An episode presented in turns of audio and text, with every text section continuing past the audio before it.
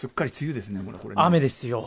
雨だし、寒い、ね、寒いですよ。上着がないとちょっとダメですね。すっかりって感じですよね。うん、え、もう梅雨入り入りはしました。宣言みたいなした？はい、もう、もう文句なしでこれは梅雨ですよね。間違いでございます。そんな中ね、まあ、熊崎君、熊崎君で、またまたね、週末はいろんな。そうなんですよ。お仕事してきたと思いまさんももちろん大変です、はい、私もね、ツアーやってまいりました。そんな感じでそちらの話か、月曜はやっぱりね、なかなか情報が渋滞しますからね。行っちゃいましょうね。とっとと行ってみましょうかね。アフターシックスジャンクショ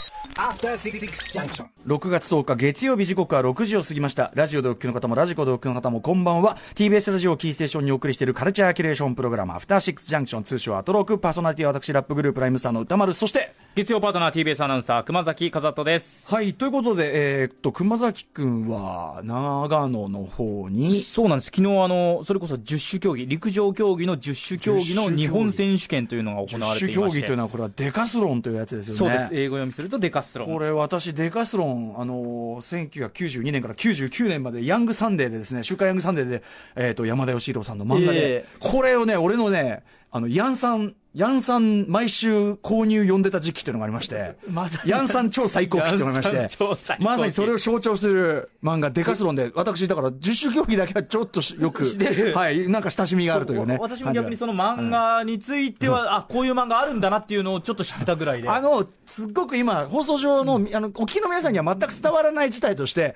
あの、サブから、一人の人間の拍手の音が耳に突然飛び込んでくるんですけど、な何事だって思って、われわれ二人見ましたけどはい、今、9振ってるディレクターは、今日はね、あの日枝会長なんですけど、箕輪田君が後ろでね、あのー、ディレクター箕輪田君が、最高の漫画で、あ、デカスロンが好きなのね、それで拍手してるんだけど、な、何？びっくり。いやいやいや、あの、あの、ペチペチしたものがみ僕らの耳に入るだけで。さっきまで風邪気味だって言って全然元気なかったのに、どういうこと？あと、リスナーの人には何の関係もないところか、いろいろ妨害になってるからやめてくれるかな、そういうサブの入れ方、ね。ただでさえ渋滞しますからね、オープニングトーク。あ、で、でかす、で、どうだった？のでかす、10種類さ。そう、2日間、土曜日5種目、日曜日5種目、計10種目で。5種目やって、そうかそうか、え、あのー、遠泳があったりとか。そうです、あの、100メートルから始まって、走り幅跳び、砲丸投げ、走り高跳び、400メートルっていうのを初日にやって、2日目ハードルやって、うん、えー、っと、円盤投げやって、で、うん、その前に棒高跳びやって、やり投げやって、最後1500メートルで締めると。はいはいはい。で、これだけやってポイント制にしていくんですけれども。あ、トラトライアスロン間違えちゃった。そうね。遠泳は面白くない。そうそれや、陸上だからね。そうそう、それトライアスロンか。そう。はいはい。なんですけど、あの、最後ポイント差で、最後1500メートル、2秒分の差で1位と2位が決まったんですよ、昨日って。え、そんだけ、そんだけずっとやってて、2日間かけてやってるのに、最後は2秒。うわ、これ1500メートルあと2秒早かったら、僕優勝だったのにみたいな。すごいですよ。だからやっぱり、とはいえ、だから当たり前なんだけど、一個一個ね、そのもちろん一個一個も真剣のあれでなんだから、なんかいっぱいあるし、長いからって一瞬も気が抜けない。だから選手も大変だし、そうです。あとその、10個別々の、そのなんていうの、やっぱり実況のモードっつうかさ、そうですね。ねあの、解説のモードもあるだろうから、選手たちも得意種目が、スピード型が得意な選手とか、うん、パワー型が得意な選手とか、いろいろいるんで、その時点でリードしてても、どっちが有利かとかっていうのは分からないんですよ。はいはい、だからその、あの、要は、報道する側も大変じゃないそうですね。ね。かなりこう、1種目やって2時間、3時間空いて、またやってっていう感じなので、なるほど。まあ、僕ら的にはその時間をこう、さまざ、まな有効活用をしながら、もう選手の取材なんかもしたりとかっていう感じで。うん、すごいよね、10種目ね。すごすぎる。やったりするというでかすよ。はい。はい、これ、え、昨日はどこでそれは？テレテレビですか？昨日はですね、ちょっと取材に行って、うんうんうん、今日の朝のスポーツ、あの、朝ちゃんという番組のスポーツコーナーで出しました。大変お疲れ様でございます。はい。えー、一方私はですね、ライムスターとして、まあ30周年記念ツアー47都道府県ツアー、えっと、今週末は、えっと、土土曜だけで山形行ってまいりました。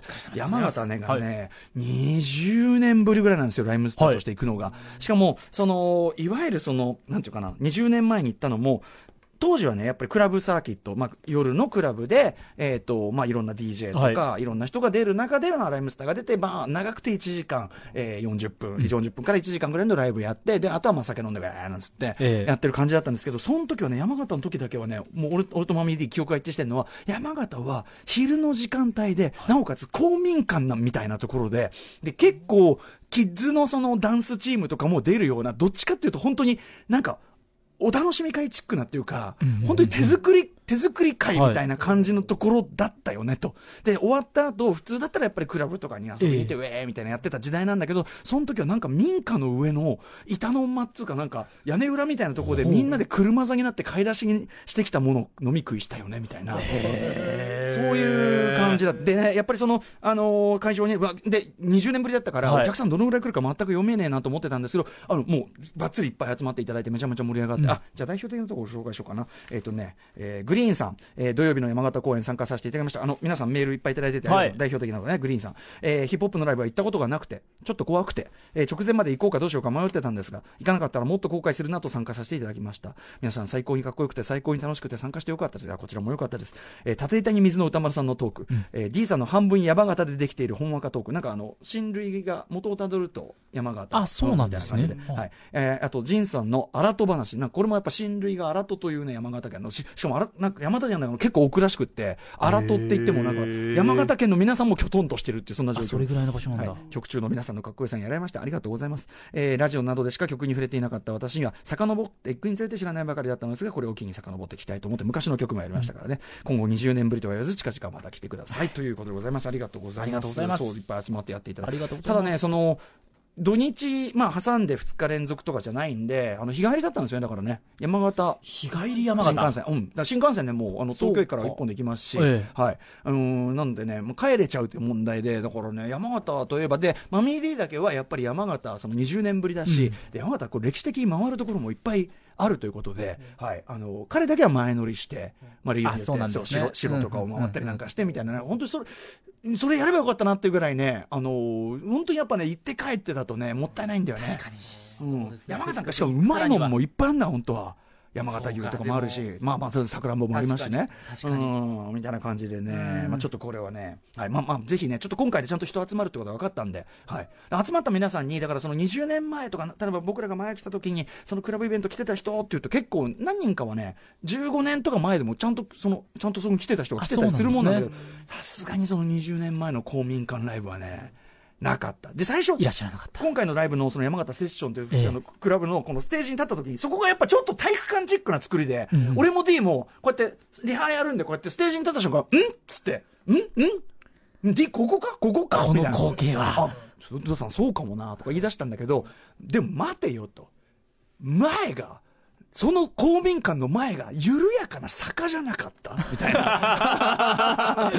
すごい記憶そうそうそう。で、あ、そうだった。っていうか、もっと山奥だったみたいなそんなような話で、ここじゃねえな、みたいなことになったんですけど、あと、まあ、じ時系列的にここまだなかったな、みたいな感じになってっていうね、えーまあ、そんな風に記憶をたどる。D, D はものすごい記憶がそういうのね、ちゃんとしてて、ごいそのさすがの D さんもあんまね、うんうんそのおぼろなぐらいの時代だったんですけどね、うんあの、山形お祭り回りいただいた方、ありがとうございました。あとですね、えーっと、この番組絡みで言いますと、雑誌ポパイにですね、はい。ポパイがまあちょいちょいまあ映画の特集というのをね、やって映画特集号みたいなの出してて、まあ、僕もその都度なんか寄稿させていただいたりとかね、してるんですけど、今回、えっとね、ポパイの7月号、面白い映画知らないっていうね、えーこちらの号にですね、なんと、ドカンとですね、私のみならず、えーアフターシックスジャンクション選抜チームというか、えーこの番組の、まあ、はい、すごいえスタッフやらレギュラー、ね、あと、まあ、そうそう、だから、まあ、出てるのは三角締めさんとかね、えーコンバットレックとか下尾真帆さんだけではなくてですね、なんと、えー金曜パートナー、山本隆明さん。山本隆明さん山本隆明さん、冷え切った食卓を描写する映画、例の、例の、例のあれですね。福田先生にね、こう、炸裂させてましたけど、例のあれをですね、山田、しかもこの、見てください。山本さんの似顔似顔絵が、そうか、皆さん似顔絵描いてあるんですけど。これまた味わい深い。えーあと、まあ、古川さんのね、古川光さん、古川さんは観客に結論を委ねてくる、えー市場のある映画というね、えーこと言ってるんだけど、ただね、これ、古川さんいいんだよ。ポエトリー・ヤグネスの歌。いいですね。ネブラスカ。二つの心をつなぐ旅。いいですね。これ確かに観客に結論を委ねてくる市場のある映画。三本目。イコライザー。バカか。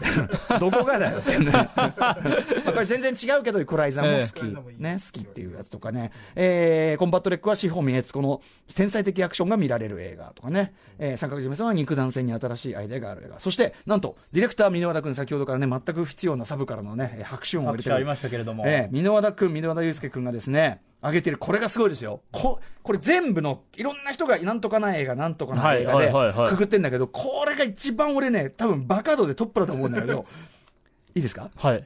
ミッションインポッシブルシリーズ映画。そんな、ミッションインポッシブルシリーズだろ、それは。ミッションインポッシブルシリーズ映画。そういうくくりなんですね。バカなんじゃねえの？みたいな。そういうね、くくりでやってたり。私はね、はい、えー夫婦の倦怠期を描いた映画。えー倦怠期もの夫婦ものみたいなのがあって、これをね、大学生ぐらいの時からすごく、あの、好みで、はい、それについてね、いろいろ語ってますね。夫婦喧嘩の時こういうことをして。で、そっからやっぱり学んで実現せ、実現にフィードバックしたんだっていうね、えー話を書いてますよね。ぜひね、こちら、えーお読みいただきたいと思う。結構な、だって、俺の分と合わせて。歌丸さん見開きはい1ページで全部で4ページ。4ページそうか4占有しておりますから、ぜひ皆さんね、ご覧いただきたいと思います。えーあと、まあ、世の中的にいろんなニュースがございまして、田辺聖子さんね、作家の田辺聖子さん亡くなられちゃったとかですね、僕、田辺聖子すごいあのファンだったんで、あの、これもありますし、あと、ウィリー・ウィリアムス、空手家。わかりますか？熊殺しウィリー・ウィリアムス。地上、地上最強の空手パート2で、そのね、出てきて、僕はあの、あの、世代なんで、やっぱりウィリー・ウィリアムス。で、皆さんこの番組注意深く聞いていただいてる方、先週の火曜日に、ちょうど僕がその宇垣さんの大活躍っていう話をしてるときにええ、ポロッと、ポロッと宇垣さんに、ね、そのうちね、熊を殺すのも、熊殺す、熊を殺すのも近いですね、みたいな、ちゃんとこのウィリー・ウィリアムスオマージュな発言をして、ね、華麗にスルーされていた件。こちら皆さんね、おこれお聞きいただいてたでしょうかね。気づいてた方はすごいですね。ねえというというタイミングでのこれですから、ちょっとね、はい、でもお若いんですよ、まだ67歳なんですよ、ウィリアムスね。そうですね。心はい臓病で亡くなったと。うんという、まあ、ご冥福をお祈りしたいと思います、という感じですかね。はい。えー、そんな感じで今日は行ってみましょうね。またね、えー、いろいろお伝えしたこともありますからね。えー、様々な面白を発見して紹介していくカルチャーキュレーションプログラム、アフターシックスジャンクション、今夜6月10日のメニュー紹介です。この後すぐです。東京のデコボコした地形を読み解くという一風変わった浮世絵展覧会のご紹介です。その後6時半からは月1レギュラープロレスラーのスーパーササダンゴマシンさんが登場。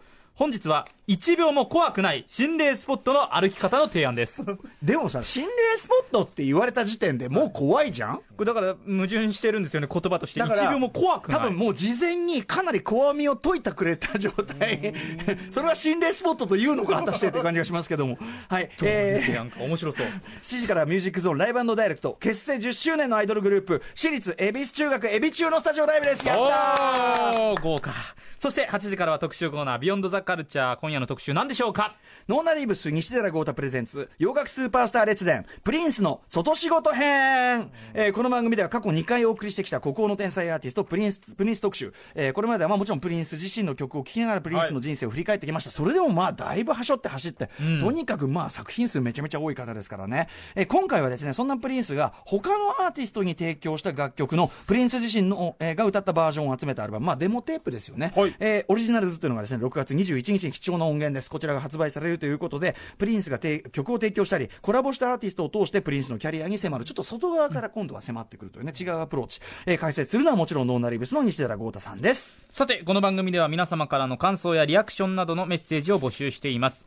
歌丸アットマーク tbs.co.jp 歌丸アットマーク tbs.co.jp までメールください。